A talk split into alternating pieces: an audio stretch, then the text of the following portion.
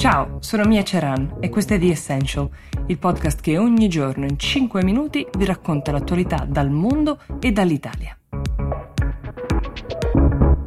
Forse ve lo ricorderete, qualche tempo fa vi abbiamo parlato di questo presunto attacco, di un allarme lanciato sostanzialmente da tre paesi insieme, Stati Uniti, Regno Unito e Canada, che parlavano di un attacco di hacker russi che eh, avrebbero tentato di impossessarsi di preziose informazioni dei lavori di scienziati, di diversi team di scienziati che stanno lavorando al vaccino per il coronavirus.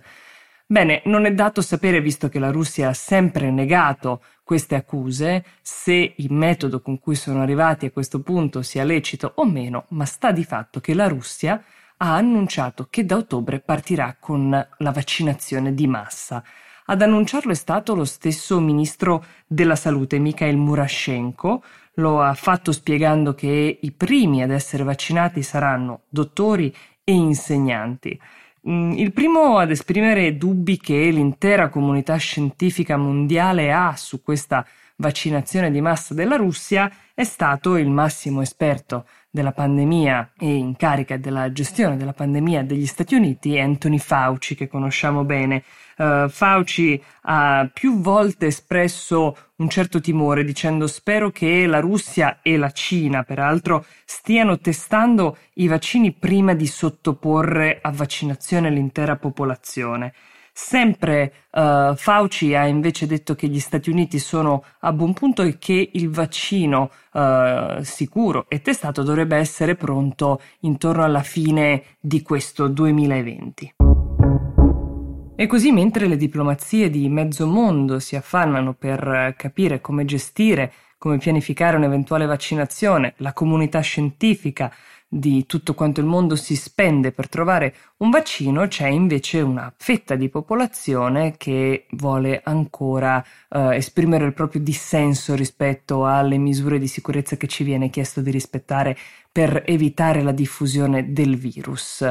Una nutrita schiera di questi negazionisti si è radunata sabato pomeriggio per le strade di Berlino. Il gruppo che ha organizzato questa manifestazione è Queerdenken 711, già noto eh, diciamo alle autorità. Ci sono diverse posizioni invece sulla riuscita dell'evento perché il gruppo organizzatore parla di 800.000 persone per le strade, mentre um, invece la polizia parla di circa 20.000 che si sono radunati, ovviamente senza mascherina, qualcuno aveva invece le maschere di Anonymous. Uh, l'accusa ovviamente è quella di uh, il governo ci sta rubando la, la libertà, uh, gli slogan in piazza erano del tenore della seconda ondata siamo noi, ecco, um, che siano 20.000 o 800.000 è sicuramente molto pericoloso questo raduno perché vede persone uh, molto a stretto contatto che non rispettano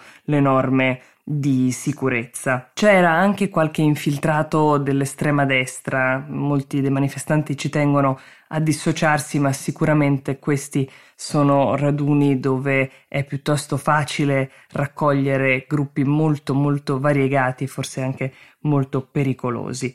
La manifestazione è stata interrotta dalla polizia ovviamente per la mancata osservanza delle norme di distanziamento. Per la gioia dei complottisti e dei negazionisti arriviamo al caso australiano.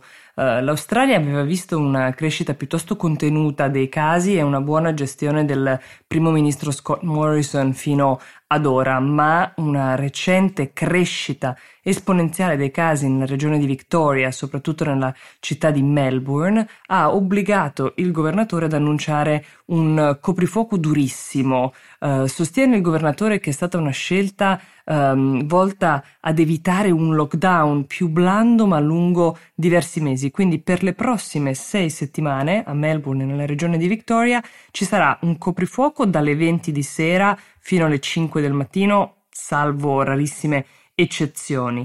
Una sola persona del nucleo familiare sarà autorizzata a fare la spesa una sola volta al giorno, uh, si può uh, girare al massimo entro 5 km da casa, ma solo per fare la spesa o per fare attività fisica all'aperto per massimo un'ora al giorno. Lo stato di disastro, così lo ha uh, voluto definire il governatore della regione, uh, lasciando anche intendere che in questo caso la polizia avrà dei poteri aumentati.